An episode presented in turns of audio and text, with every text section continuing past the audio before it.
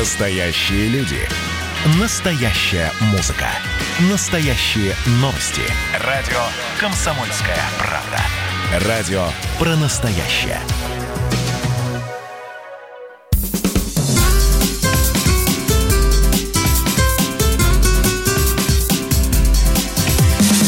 Программа с непримиримой позицией. Вечерний Мардан.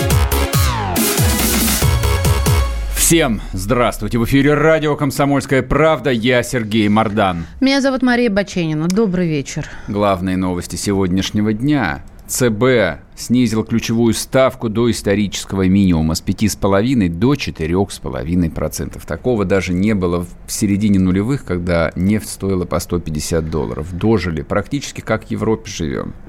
А Маша тут начала говорить, что она не понимает ничего про учетную ставку. Это про что? По-простому. По-простому, да. Да, значит, раньше ипотека стоила 15% годовых. Ага, по 15 давали, да? Да, вот. Некоторым. Но. Сейчас по 5.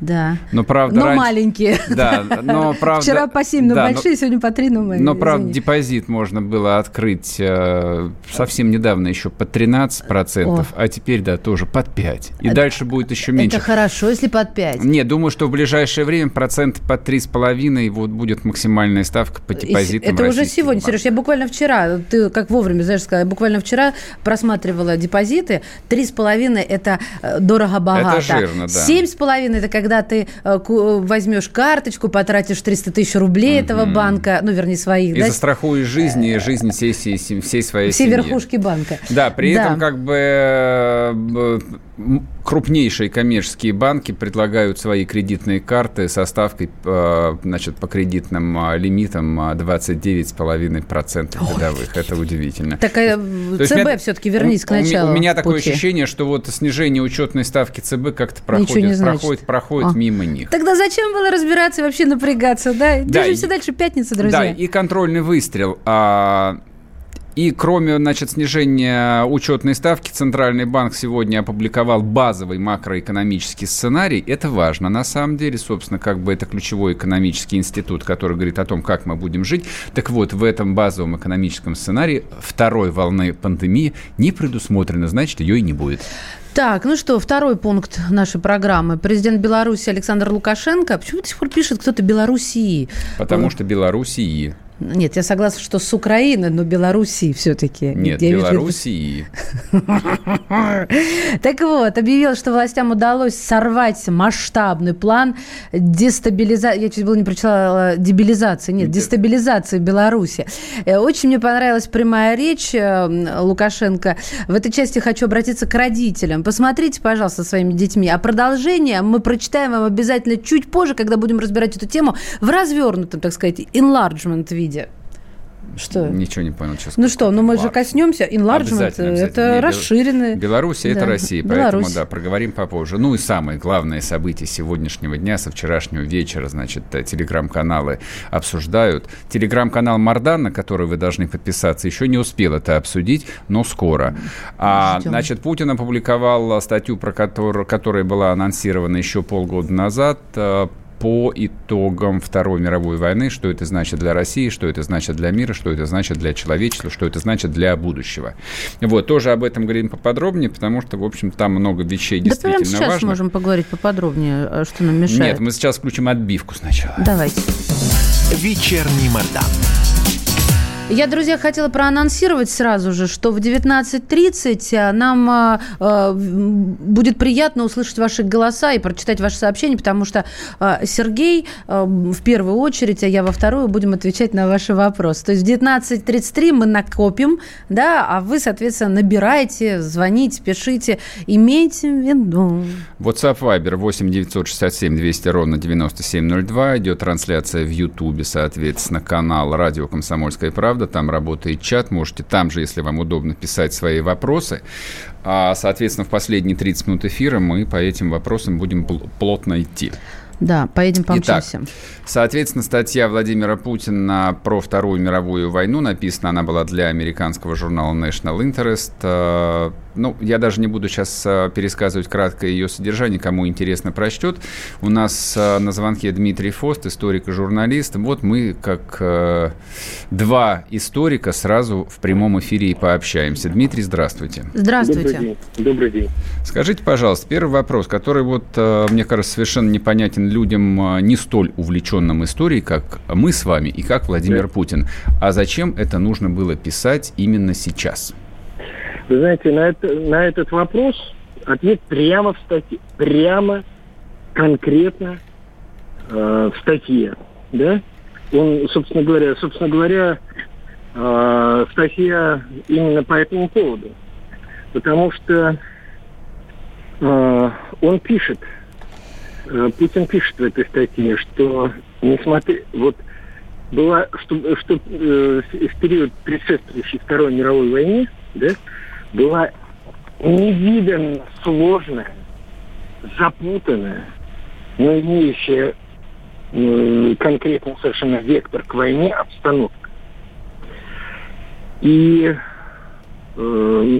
напряженность по каким-то второстепенным вопросам межгосударственных отношений, исторические тенденции, которые имели большее значение, они вдруг стали выходить в единый вектор, который неизбежно вел к страшной... Дмитрий, вы простите, что я вас прибиваю, да. Это радио здесь все очень быстро. Вопрос да. же был простой. 80 лет прошло, что про это сейчас писать? Вот люди там, особенно кто моложе 40 лет, вообще не понимают, зачем. Какая? Что, кого-то захватили, что ли? Где Гитлер? Покажите мне пальцем. Гитлер – это как бы личность, да? Где нацистская Германия? Хорошо, по-другому. Существуют конфликты не обязательно на основе идеологии, а на основе экономики. И сейчас экономические интересы сохранения лидерства в мире со стороны Соединенных Штатов имеет такую же силу, как нацистская идеология. То есть я правильно понимаю, что Гитлер, да? – это Трамп? Да, кстати. Гитлер, я бы не сказал, что это Трамп, это выразитель интересов корпораций американских. Меня в школе тоже учили, что Гитлер выражал интересы проклятого немецкого капитализма, которые стремились захватить новые рынки и все остальное. То есть, да, что-то изменилось? Я и спрашиваю, Гитлер – это Трамп? Именно так. Трамп является выразителем... Америка – это коллективный Гитлер, правильно? Америка – это коллективная... стремление, это не Гитлер, это коллективное стремление сохранить абсолютное лидерство в мире и распоряжаться судьбами других народов.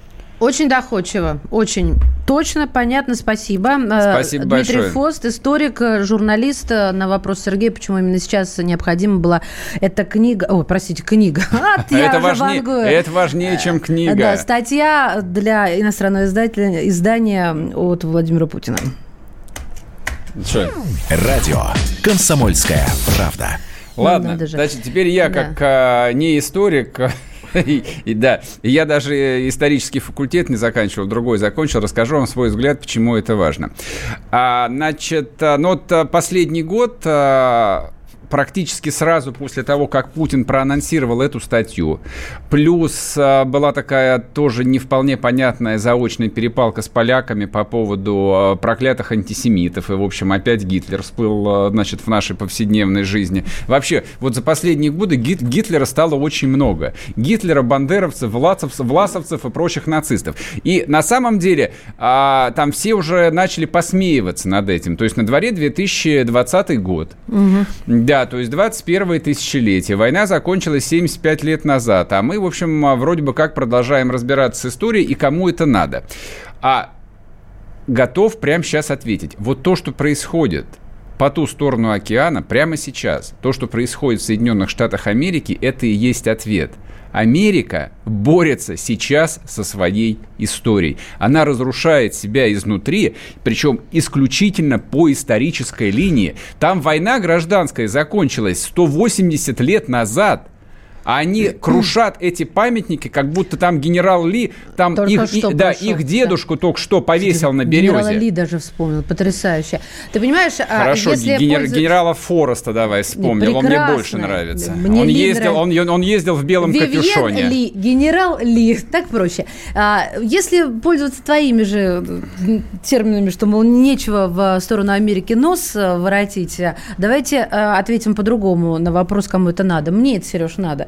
Потому что, я имею в виду статья, мне это очень надо, потому что ничто меня так не раздражает, как подмена каких-то исторических фактов, понятий. Я понимаю сейчас, как это патетично звучит очень в эфире. Очень патетично и неубедительно, главное, поверь мне. Нет, во-первых, у меня нет цели убеждать. Это плохо, ты радиоведущий. Почему? Мы с тобой мы агитаторы и пропагандисты, мне кажется, не забывай, пожалуйста. Убеждать не нужно. У нас есть такой некий генетический код в этом ключе. Это ложь, давно его нет. Это тебе так кажется. Это обман, все. Убеждать в этом случае никого не нужно, хотя бы тех, у кого воевали деды и кто с ними пересекался в жизни. Вот это, знаешь, отговорил бабка. Не нужно, потому что ничто так не бесит, когда где-то там вылезает, что нас вычеркнули из исторической повестки. Да мы можем беситься сколько угодно, только это никого в мире не интересует. Секундочку, мне все равно на мир. Теперь я отвечу. Да, дело в том, мне что нам может быть все равно на мир, а миру все равно на нас. Поэтому и вопрос, чего ради там глава государства потратил время на написание статьи. Вроде бы как не очень актуально. Ладно, продолжим тему после перерыва, не уходите.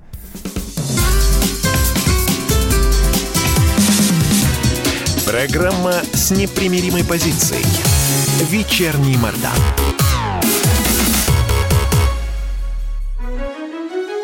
Георгий Бовт. Политолог, журналист, магистр Колумбийского университета, обладатель премии «Золотое перо России» и ведущий радио «Комсомольская правда». Авторскую программу Георгия Георгиевича «Бовт знает». Слушайте каждый четверг в 17:00 по московскому времени. А что такое деньги по сравнению с большой геополитикой? Мы денег тут не считаем.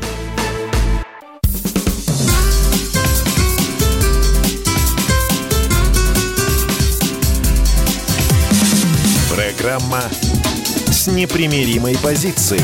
Вечерний Мардан. И снова здравствуйте. В эфире радио «Комсомольская правда». Я Сергей Мардан. Я Мария Баченина. Здравствуйте.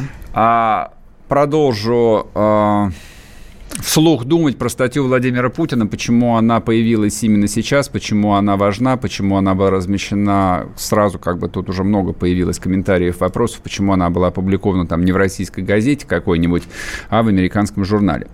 Вот что я думаю по этому поводу, почему я вспомнил про Америку. Не потому, что как бы вся наша жизнь крутится вокруг Америки, и мы пытаемся ее во всем копировать. Совсем нет.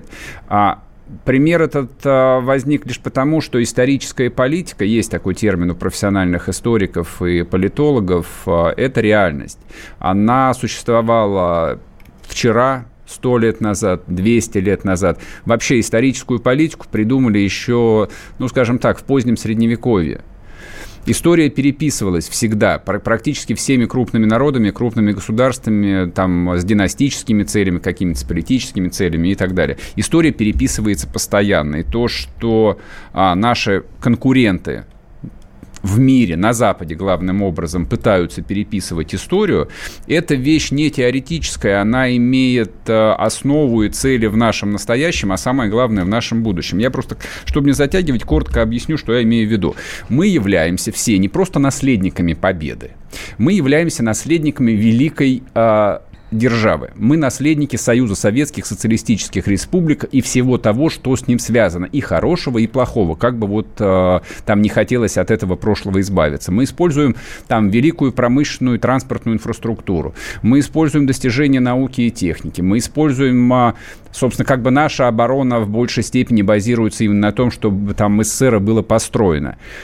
А то, что мы из себя представляем, на самом деле это результаты победы СССР во Второй мировой войне. Соответственно, ревизия результатов СССР, а Россия является прямым правопреемником во Второй мировой войне, это, собственно, будущие претензии к Российской Федерации. Любые территориальные, финансовые, политические.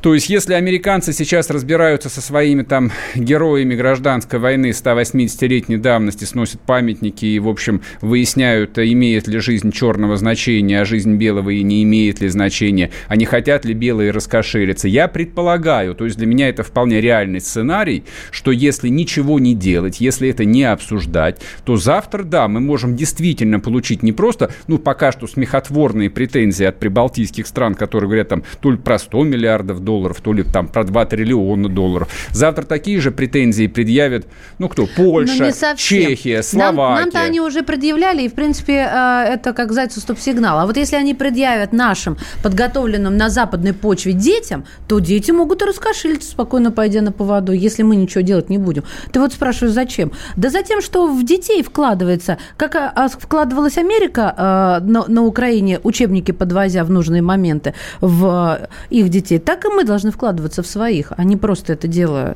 как бы это поприличнее выразиться, ну, не обращать на него внимания, ладно.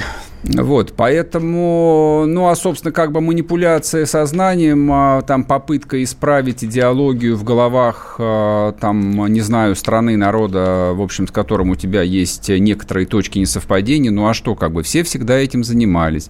И Россия этим занималась, и СССР этим занимался. То есть СССР, когда был на политической карте мира, и когда он был, там, одной из двух сверхдержав, да, он точно так же уделял огромное внимание воспитанию школьников Германской Демократической Республики, в Польской Народной Республике и так далее по списку. Это ровно тем же самым сейчас занимаются китайцы, допустим, у себя. То есть наследником СССР, ну, буквально в политическом смысле этого слова, является, конечно, не Российская Федерация, там, это моя давняя идея. Наследником СССР является Китайская Народная Республика, единственная и успешная социалистическая держава на планете Земля.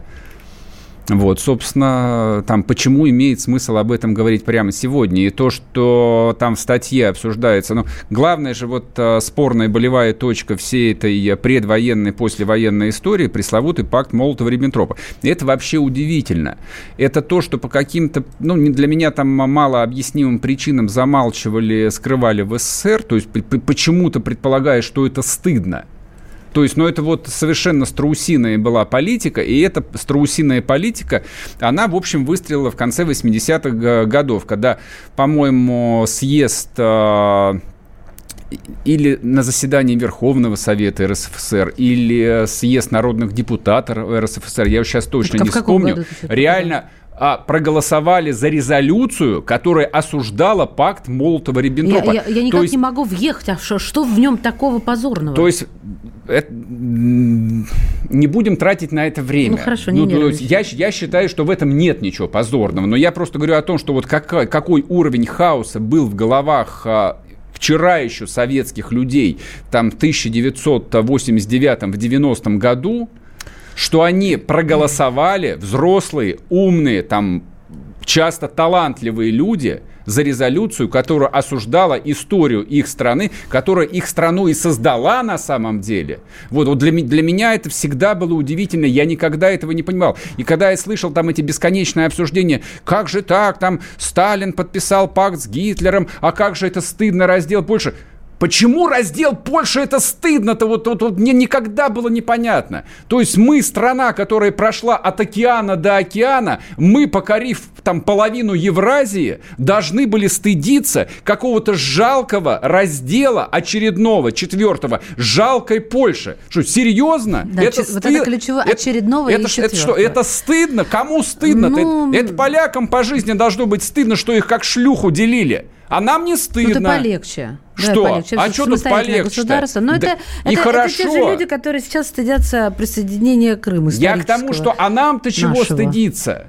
То есть мы наследники империи, это никуда-то не денешь. Сережа, более того, ты говоришь, это в 90-е годы или в какие-то в конце 80-х, были такие люди. Я до сих пор сталкиваюсь с людьми, которые считают, что, причем на голубом глазу, где-то они читали, что мы хотели нанести превентивный удар, когда, вот, кстати, Путин тоже об этом пишет, и я делала даже несколько программ с историками, но ни один из них не говорит, это все байки, фейки. Не имеет значения, да, вот как не имеет? Это история. Пишут в Ютубе о том, что в 1989 году съезд народных депутатов осудил пакт Молотова-Риббентропа. На самом деле и Российская Федерация за последние 20 лет, насколько я помню, тоже, в общем, за каким-то бесом осуждала пакт Молотова-Риббентропа. То есть это сейчас происходит, наконец, ревизия того, что случилось. Извините меня, почти там более 30 лет назад, я опять делаю отсылку к решению съезда народных депутатов. Да, это ревизия. Мне любопытно, знаешь, что то есть альтернативную историю они какую-то придумывают, получается, что было бы, если бы не было этого пакта. Нет. Значит, ревизия истории, осуждение пакта имела абсолютно четкую логику. То есть, если проследить хронологию последних 25 лет, вот вроде бы как исторические, там, сугубо научные дискуссии о том, что Сталин преступник, там были репрессии, мы незаконно, значит, оккупировали какую-то Прибалтику, Польшу. Дальше что из этого следовало? Что? Из этого следовал вывод о том, что государство, которое признает себя правопреемником, является де-факто тоже преступным. Оккупантом, преступником, не отвергая, не каясь, соответственно, в преступлениях режима, вы признаете, что вы преступники. А если вы хотите войти в благородную, светлую семью цивилизованных народов, вы должны покаяться. И последний пункт. Вы должны заплатить. Да вы должны разоружиться и заплатить. Вот и вся логика, которая на самом деле предлагалась России. А есть такая логика, как, знаешь, как в детстве, ну вот, как говорится, устами младенца глаголит истина. Мы войну выиграли. Вы ничего не выиграли. Да на это вам отвечают люди с радио «Эхо Москвы». Ну пусть отвечают. Да, они говорят, что вы не выиграли. Куда-нибудь, я всегда хочу вырвать радиоприемник из машины и сказать, это вы, гады, не выиграли, а мы ее выиграли. Всегда берет победитель. Именно так. То, что он выиграл. Да, это обычная логика. Это логика железная, железобетонная. А терпилы, которые не выиграли, да, те давно через Вену уехали, кто в Тель-Авив, кто в Нью-Йорк. Вот и все. Вот не дает покоя. Да оставь ты в покое, не мешай все в одном тазу. Это те, кто войну не выиграли. Те, кто не выиграли войну, в начале 90-х давно эмигрировали. Им здесь не нравилось жить. Вот я из чего и скажу. А если люди остались... Но по разным причинам не нравилось. Не только Нет никаких разных причин. Родину меняют, когда родина тебя не устраивает. Это так же, когда ты меня спрашиваешь, пойдет ли мой сын служить. Да или нет? У тебя черно-белый...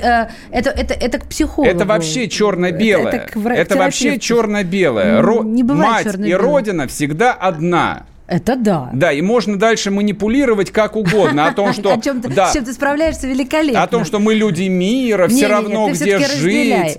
Ты все валишь одну кучу, но по большому счету да. Но по некоторым нюансам нет. Владимир Путин, как всегда, молодец. К сожалению, мы не можем включить мою любимую песню. Я считаю, что статья правильная. Ты скажи, какую песню диджей сейчас найдет. Нет, не найдет. Я десятку занесу. На самом деле, это, скажем так, резонанс этой статьи, он сопоставим со знаменитой речью, где он ее говорил, в Мюнхене?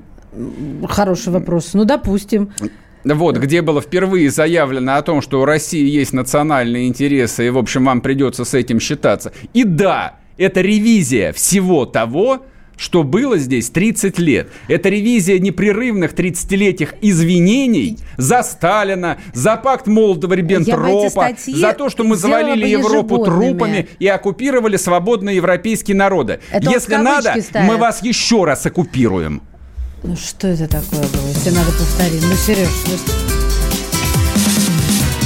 Программа с непримиримой позицией. Вечерний Мардан. Как дела, Россия? WhatsApp-страна. Это то, что обсуждается и то, что волнует. Это ваши сообщения в прямом эфире, в том числе и голосовые. Каждый будний день с 11 до 15 часов с Михаилом Антоновым. Эфир открыт для всех. Включайтесь. Радио «Комсомольская правда». Радио про настоящее.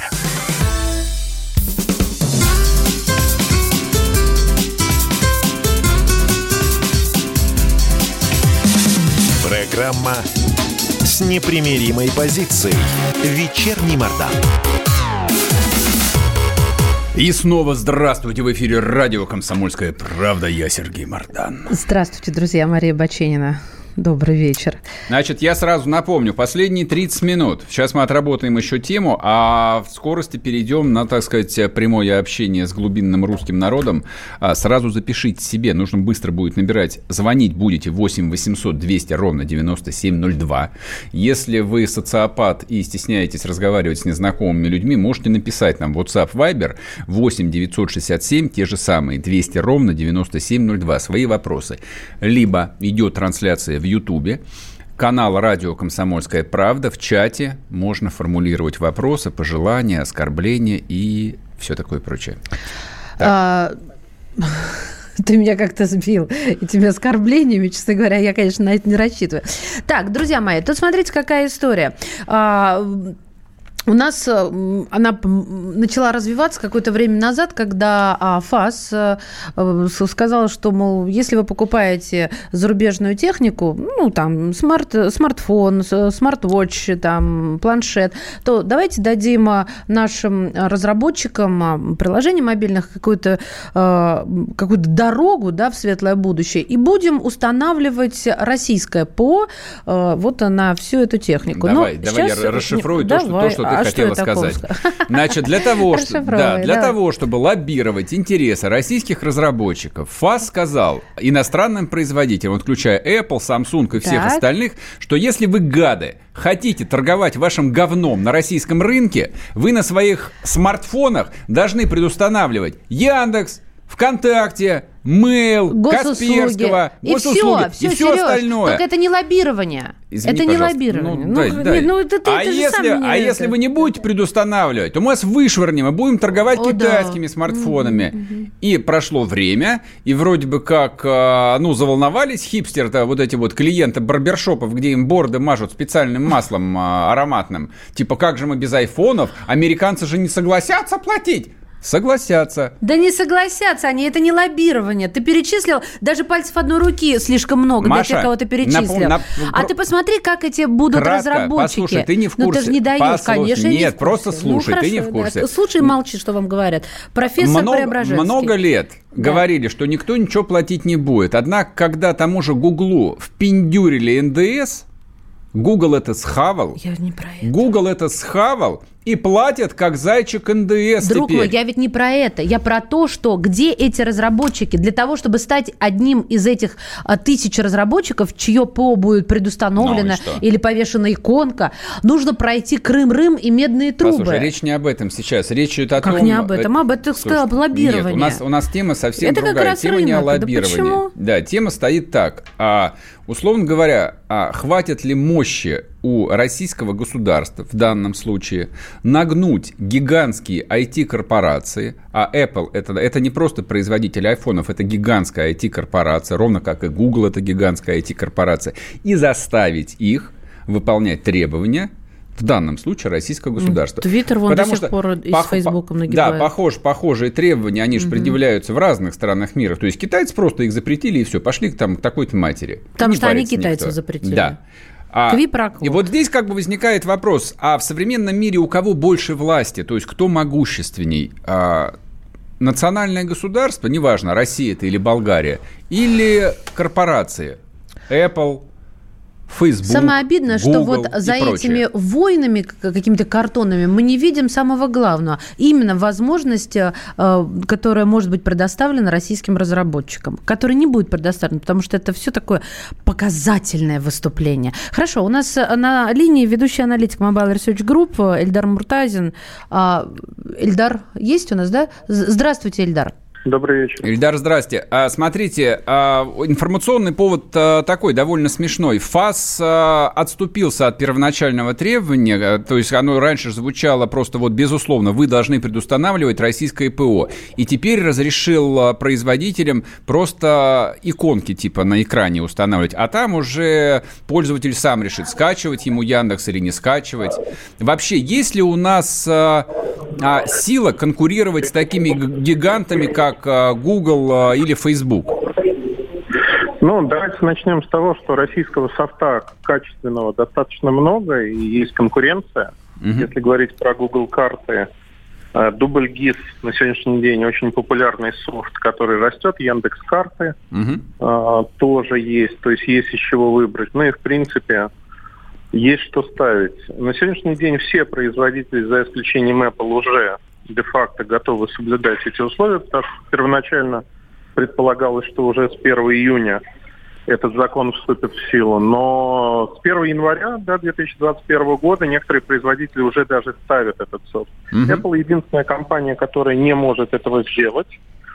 Искали, видимо, компромисс, и ФАС нашел компромисс в том, что им разрешили, ну и не только им, а всем, разрешили ставить не программы, а иконки. Но ФАС опровергает, извините, Эльдар, перебиваю вас, ФАС опровергает, потому что говорят о том, что не предоставляется преимущественных условий, просто они не хотят, чтобы пропали с рынка доступные по цене устройства, в которых память маленькая, и, соответственно, иначе памяти нужно много. Вот они так это объясняют, а не уступками Apple.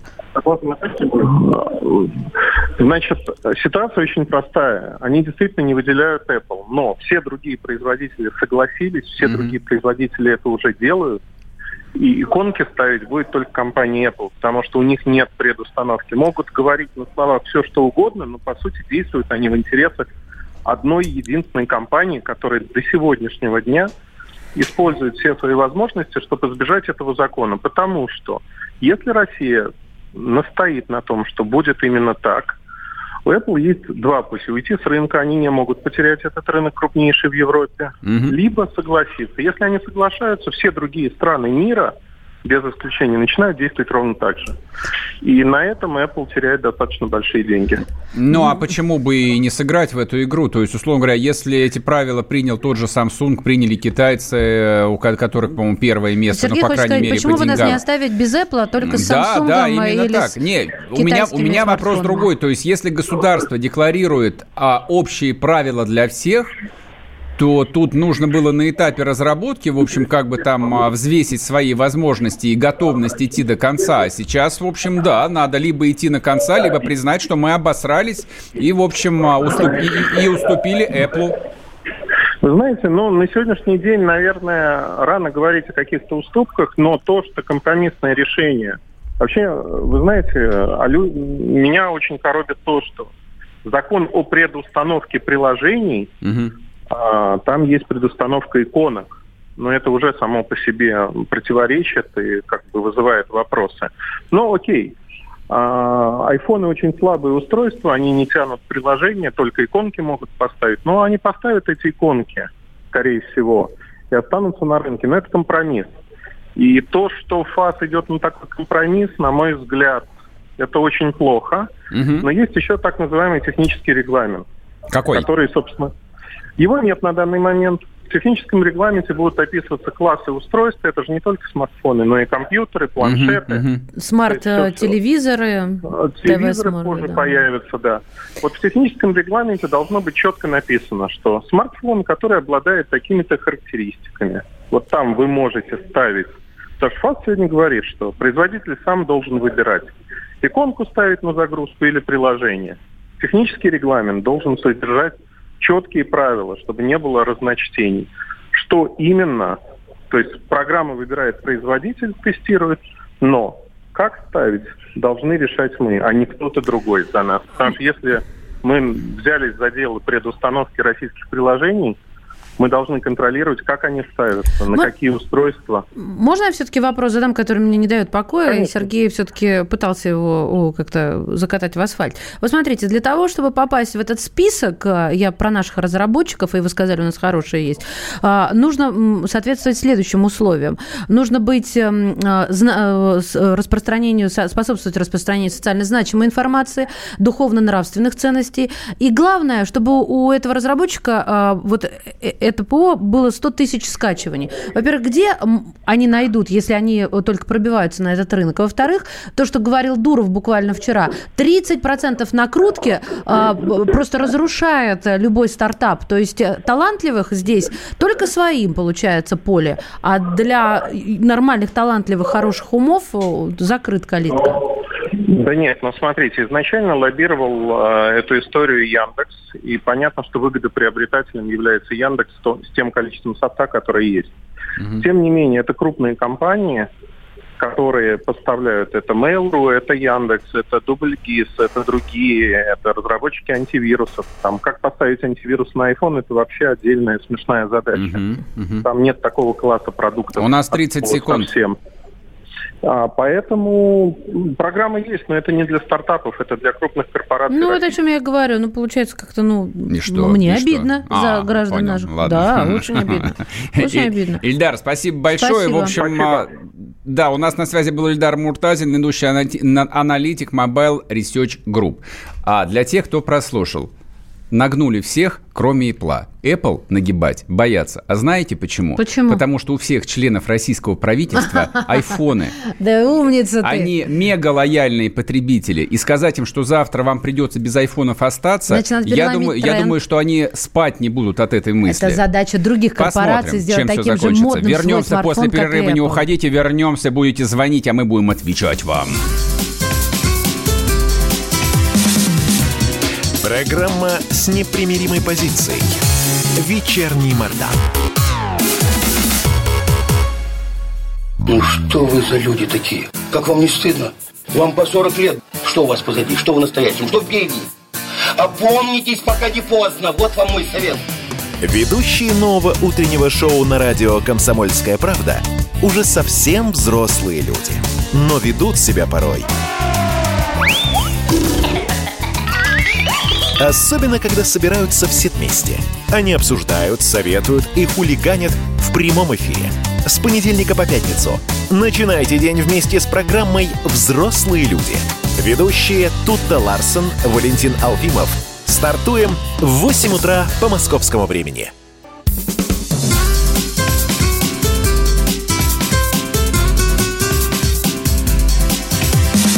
Программа с непримиримой позицией.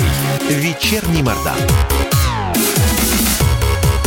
И снова здравствуйте. В эфире радио «Комсомольская правда». Я Сергей Мардан. Я Мария Баченина. И переходим к десерту. Можно будет звонить, писать. Мы будем отвечать на вопросы. Сейчас, подожди, Маша, ты нажмешь волшебную кнопку. Напоминаю, студийный телефон 8 800 200 ровно 9702. Радио «Комсомольская правда».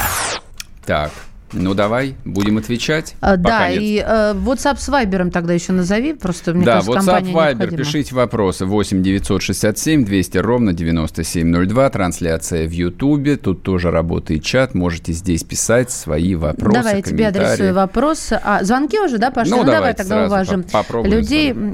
Сергей из Хабаровска, здравствуйте, добрый вечер. Здрасте все. Здрасте.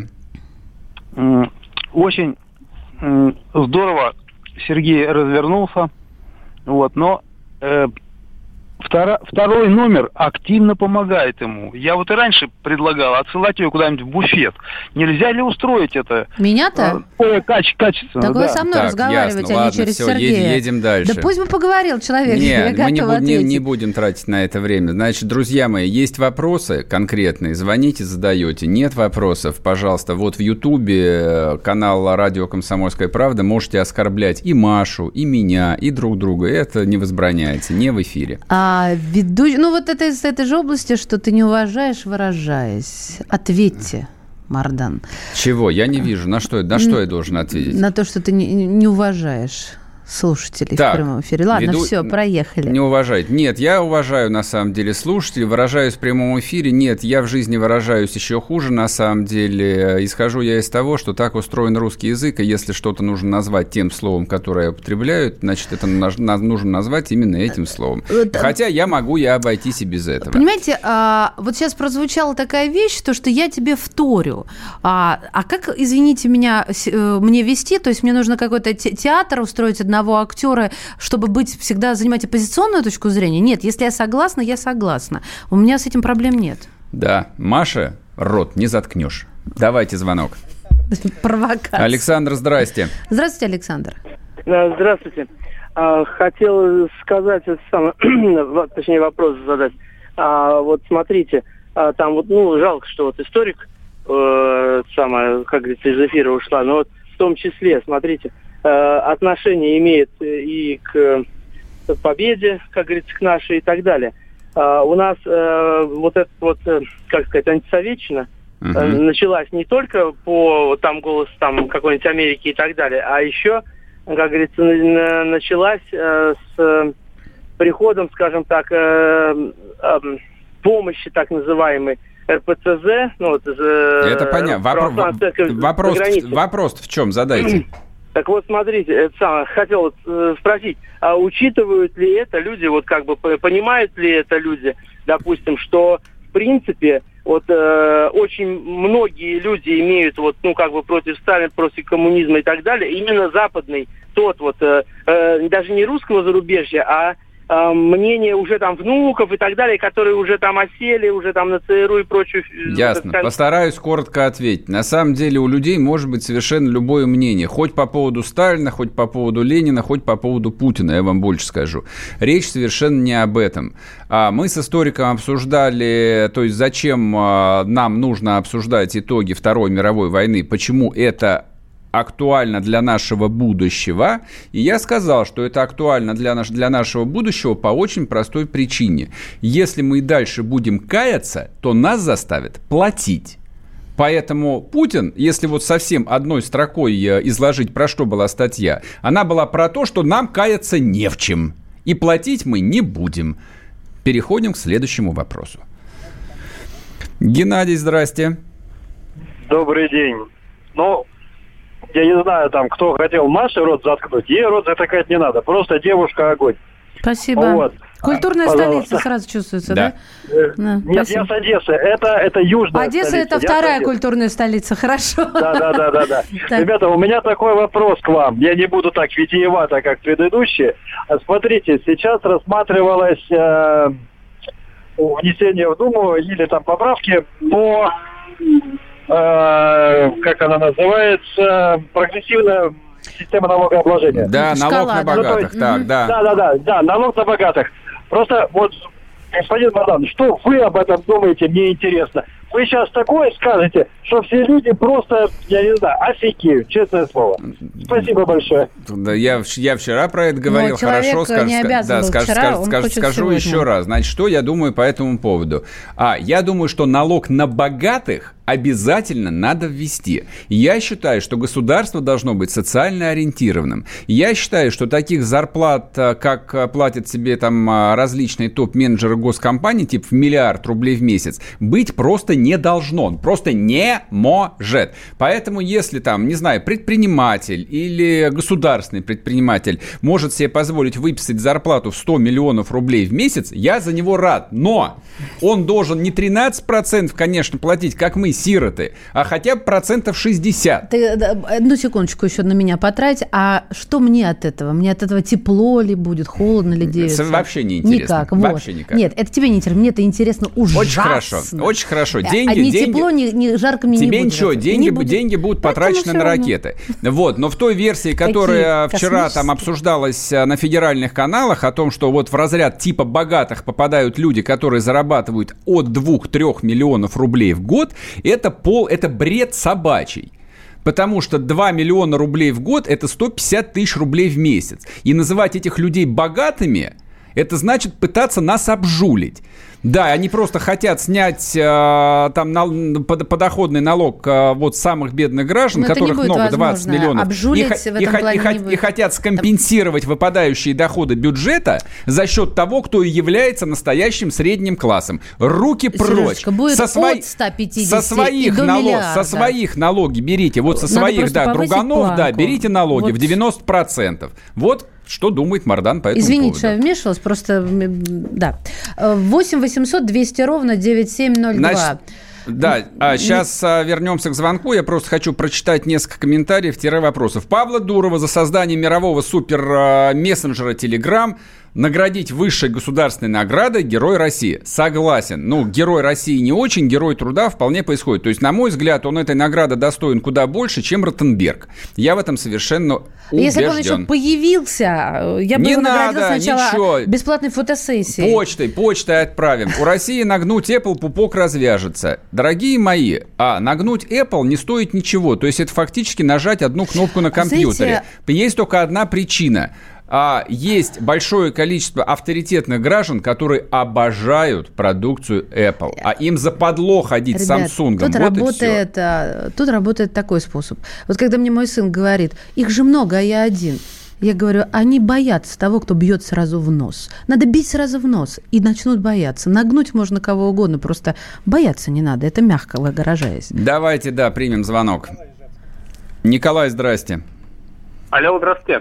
Здравствуйте. У меня вопрос такой. Вот, скажите, пожалуйста, как вы думаете, следующий царь США, так называемый, кто победит ли Трамп как меньший из маразматиков? Угу. И чего нам от него ждать? Какая милота. Может ли он сделать крах доллара, например, или новую войну? Войну запросто может сделать. Я считаю, что вне зависимости от того, кто победит на ноябрьских выборах в США, война неминуема.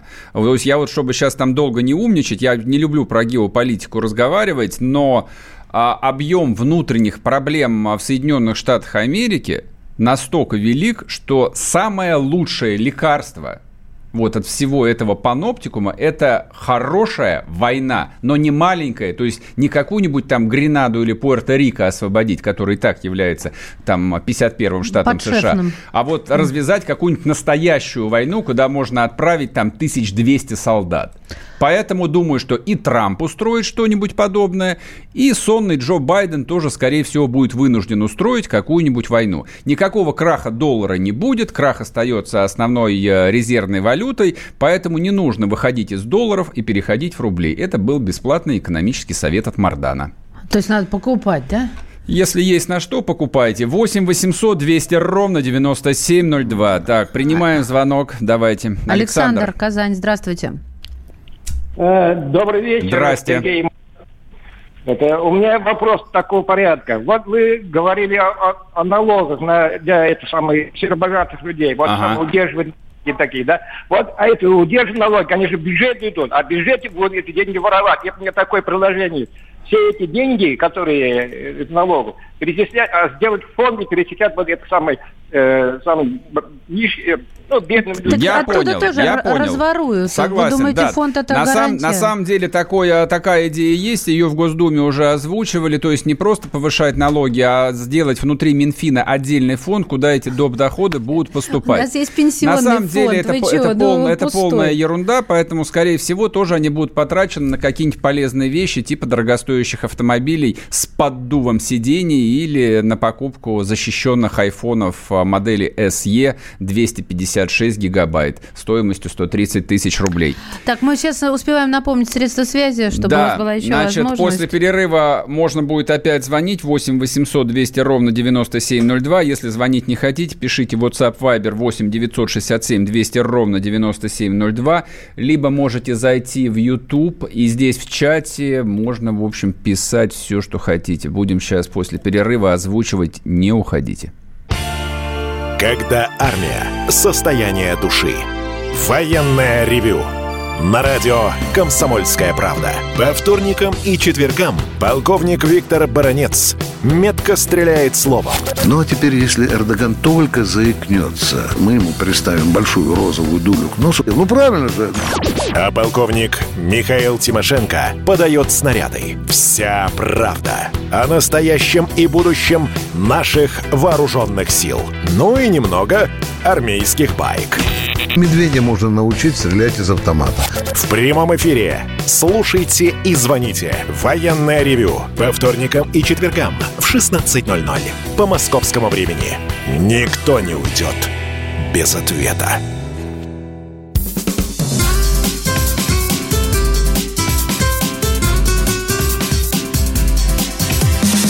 Программа с непримиримой позицией. Вечерний Мардан. И снова здравствуйте. В эфире радио «Комсомольская правда». Я Сергей Мардан. Я Мария Баченина. Добрый вечер. Отвечаем на вопросы. Значит, сейчас коротко пробежимся. Когда Платошкина освободят? Откуда я знаю? Я что, глава Следственного комитета, что меня спрашиваете? Правители мира помешались на коронавирусе и на будущей ядерной войне. Ну, да. По-моему, нет, даже... Не, все. Погодите. Во-первых, даже Набиуллина не берет в расчет даже вторую волну, или уже не говорят о третьей. Нет, все, да, коронавирус закончится, успокойтесь, пожалуйста. Когда услышали, чтобы я последний раз говорю про коронавирус? Так, ты не правитель мира, друг мой, это да, не для тебя, не про тебя. Ну ладно, да, Сергей, пожалуйста, можно так же, как вы высказывались про Чубайса, коротко и емко. Почему, критикуя власть, топишь за Путина? Да я, по-моему, через день говорю о том, что я топлю за Путина. Я всегда топил за Путина. С 2000 года я топлю за Путина. Вы-то за кого-то, а он за Путина. Why not, как говорят наши враги? Не хочу на это просто тратить много времени. Да не трать, я за тебя уже потратила. То есть вот мне не нужно там эвфемизмов. Я там государственник, я за власть. Я не за власть. Я конкретно за ту форму власти, которая там в России существует. Ты за фигуру по фамилии Путин. За Путина, который как бы выстроил эту конструкцию. Понятно. Не потому, что она идеальная, а потому, что я знаю, как может быть. Господин я Мардан, считаю, что в данной ситуации, в данных условиях это практически идеально, хотя ничего идеального в жизни быть не может. Все, нормально. Мне нравится. Господин Мардан, хорошая война будет концом жизни на Земле. Может и так. Нет, хорошая война, нет, но это всяко может быть. Не, я про другую войну, я там какое-нибудь вторжение в Ирак. Если не что, знаю, в Иран в конце. Не, но это, слушай, ты знаешь, ты сейчас говоришь, как будто вот никого не жалко. Но вопрос был, будет ли война, там Трамп устроит войну. Я сказал, да, скорее всего, Трамп устроит войну. И Джо Байден устроит войну. Джо Байден вообще ничего не устроит, потому что у него устроилка уже сломалась. Ничего не сломалось. Он уже спит. Мардан, где вас можно почитать, кроме «Комсомольской правды» и «Телеграм»? Попробуй сейчас скажи, где. Нигде. Не, у меня везде есть аккаунты. В Фейсбуке можете читать, ВКонтакте можете читать. Даже в Инстаграме, я забываю обычно, даже там я иногда что-то выкладываю. Подписывайтесь, читайте. 8-800-200-97-02. Так, Александр, здрасте. Здравствуйте, добрый вечер, уважаемые. Добрый вечер. Мне было бы очень интересно узнать, что бы сейчас сказал Константин Константинович Рокоссовский, у которого родина была Польша и любимая Варшава, который жене писал письма и называл свою жену Лулу. И писал это латинскими буквами. Мне очень интересно, что бы сказали бойцы армии Людова, которые вместе с красноармейцами штурмовали Зеловские высоты, или бойцы эстонского корпуса, которые штурмовали Великие Луки. В ответ на что они должны были сказать? Когда называют шлюхой, это мерзость. Так, очень хорошо. Ну, а вопрос-то в чем? Вот таким образом вбивается кол между внуками Сидора Ковпака и внуками Жукова. Не понял, а при чем здесь Польша и Сидор Ковпак-то? А потому что нельзя страну называть, а это и Украина то же самое. Нет, это не то же самое. Ладно, хорошо, давайте я вам отвечу. Можно ли называть страну, можно ли вбивать клин? Ну, вы оговорились, я понимаю. А клин давным-давно вбит. И он был вбит даже не 30 лет назад, а намного раньше. Когда Войцех Ярузельский был в Польше, и которого смели солидарность, и, соответственно, там миллионы поляков, которые не хотели жить при социализме, и которые не хотели видеть в Польше северную группу войск, вооруженных сил Союз Советских Социалистических Республик. Прекратите сами себе врать, по крайней мере, про то, что Польша, там поляки братский народ. Нет, поляки не братский народ. Поляки великий европейский народ. Я с большим почтением отношусь к польской истории и к польской культуре, но у Польши есть тяжелая историческая травма. Польшу делили 4 раза. И во всех 4 разделах участвовала Российская империя. Мы являемся в какой-то ограниченной степени наследниками Российской империи. Поэтому можно, конечно, вспоминать Рокоссовского до бесконечности, но у поляков к русским довольно сложное отношение. Вот, я предлагаю относиться адекватно. Примерно так же. Вы, простите, что я вмешиваюсь, но с чьей стороны это были колья и клинья с самого начала? Да не важно, слушай, как бы, ну, нужно смотреть спокойно. Как сложилось, так сложилось. Что тут про интернационализм топить до бесконечности? Интернационализм кончился. Вы о него ноги вытерли в 89-м году. Дальше поехали. Сергей, здравствуйте. Алло, здравствуйте. Здравствуйте. Здравствуйте. У меня вопрос по поводу ставки рефинансирования снизили, и что это даст, и как это скажется на нашей жизни. И еще вопрос вот по цене на нефть, и как рубль вот к этой ставке рефинансирования будет реагировать к доллару, и вообще будет ли повышение доллара, или что будет там с парой доллар нефти? Брат мой звонит, Серега. Объясни нашей семье. Сейчас я объясню. Значит, смотрите. Спасибо за вопрос. Что такое ставка? К ставке рефинансирования привязаны ставки кредитов коммерческих банков. То есть, если Центральный банк ставку снизил до рекордных 4,5%, такого не было никогда вот с момента основания Центрального банка Российской Федерации, это значит, что банки будут получать кредиты от ЦБ, там, соответственно, там дешевле, чем было. И, соответственно, они должны кредитовать заемщиков тоже дешевле. То есть, предприятия, которые будут брать кредиты в коммерческих банков, они будут для них дешевле, они станут конкурентоспособными. Но это такой ликбез, извините. Есть только один жирный нюансик. Кредиты эти по пониженным ставкам будут получать суперкорпорации, большие холдинги, агрохолдинги, промышленные холдинги. Для всех остальных будет от... По очень простой причине. Как бы у нас банковское законодательство очень жесткое. Для того, чтобы ты мог получить кредит, у тебя должны быть залоги. Там, либо ты должен держать расчетный счет огромный в банке. Просто как бы должны быть активы, которые ты банку отдаешь в залог. Соответственно, если у тебя есть какая-нибудь там пекарня или книжный магазин, то, по сути, ты такой же нищеброд, как человек, который сидит на кассе в Дикси. У тебя нет ничего. Тебе нет...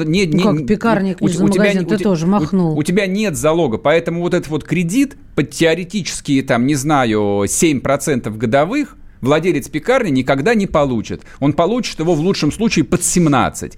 А если говорить о физических лицах, к коим мы все относимся, то нам, как я уже упомянул, коммерческие банки предлагают кредитные карты по 29,5. Ну, это кредитные карты, а ты давай потребительские обозначь. Потребительские кредиты, там сейчас средняя ставка 19% годовых. Хорошо, она снизится до 17. Это вот. Грабеж среди бела дня. Да, это грабеж среди бела дня. Никогда в жизни не берите вот такой грабительский процесс. Да, с рублем в ближайшее время ничего страшного не будет. Нефть тихонько подросла. И, а в общем, ты же говорил, доллар скаканет. Ошибался, да. будет болтаться в районе $50 за баррель. Прошлые 15 минут ошибался. Вот, ладно, экономики человек... хватит. Николай, здрасте, спрашивайте. Алло. Здравствуйте. Здрасте. Сергей, да? Да. И Марина, да, Баченина? Мария, да, это два разных. Мария, извиняюсь. Да. Спасибо вам, молодцы, ждете хорошо. Только маленькое можно замечание? Давайте. Так, чтобы это... Ну нет, то, что шлюхой назвать, это очень молодец. Правильно, нечего цаскаться. Но, Серега, тебя немножко вот заносит. Знаешь, вот дня 3 назад ты как-то сказал, что вот нефть разлилась там, это солярка в Норильске, она сядет на дне. Да. Ну, слушай, солярка, она легче воды. Это уже, это меня уже поправили, спасибо. Годы. Прошли годы. Ребят, слушайте... У меня, поскольку гуманитарное образование, я в солярке не очень. Да, как бы, если где-то ошибаюсь, пишите, поправляйте. Я, за в общем, что вам спасибо. Да, я за это признателен. Тебя занесло, друг. Да. Ты на соляре есть. Да, меня занесло. Будет ли амнистия в отношении бывших силовиков, отбывающих наказание за особо тяжкие преступления? Нет, амнистии не будет. Вообще, судя по всему, амнистия не будет объявлена ни для кого. Ее не объявляют никаким особым группам. В принципе, была там много лет такая практика, там, особенно к юбилеям Победы, президент и Ельцин объявлял, и Путин объявлял большие амнистии. Вот. Но поскольку за последнее время количество заключенных снизилось, я уж не помню, раза в 2, за довольно длинный период, а пока что, видимо, считают, что тех, кто сидят по зонам, и нечего их выпускать, еще сидят за дело. Извини, перебиваю, еще есть у нас звонок. Успеваем, да, взять еще один звонок? 8-800-200-97-02. Алло, здравствуйте. Здравствуйте. Валерий, Иркутск. Очень приятно. Вы знаете, как можно уважать человека, который обманывает? Путин в 2005 году, я сам видел его выступление, обещал, когда он будет президентом, он никогда не поднимет возраст для выхода на пенсию. 18-й год проходят выборы, а осенью тут же подписывает решение об увеличении на 5 лет. Давайте я легко вам отвечу на этот вопрос. Значит, мы же взрослые, не наивные люди. В политике нет никакого понятия обманывает, не обманывает. В политике есть политическая и экономическая реальность.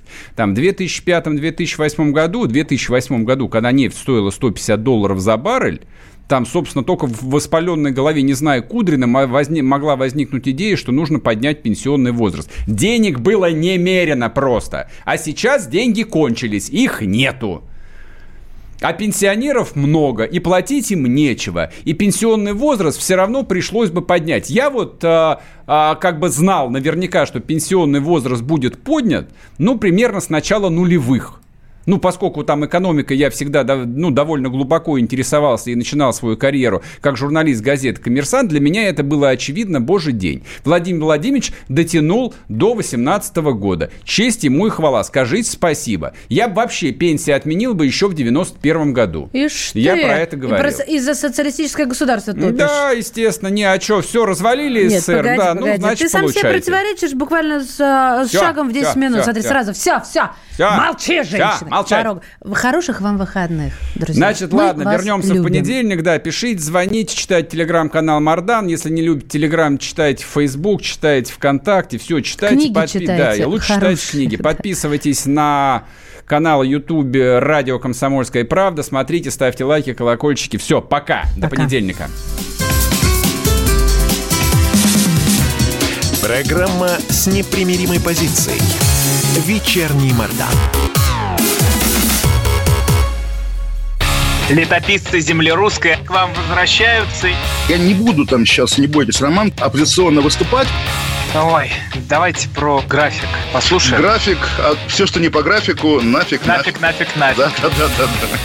Роман, меня, конечно, от вас потряхивает, прямо скажем, да? Не, ну вы же это сказали, я просто пытаюсь понять. Роман, вы не пытаетесь понять, вы юродствуете, не надо, пожалуйста, я вам делаю опять-таки замечание. Кашин-Голованов. Отдельная тема. На радио «Комсомольская правда». По будням в 9 вечера по Москве. Это позиция Олега Кашина из Лондона. А теперь Роман Голованов из леса.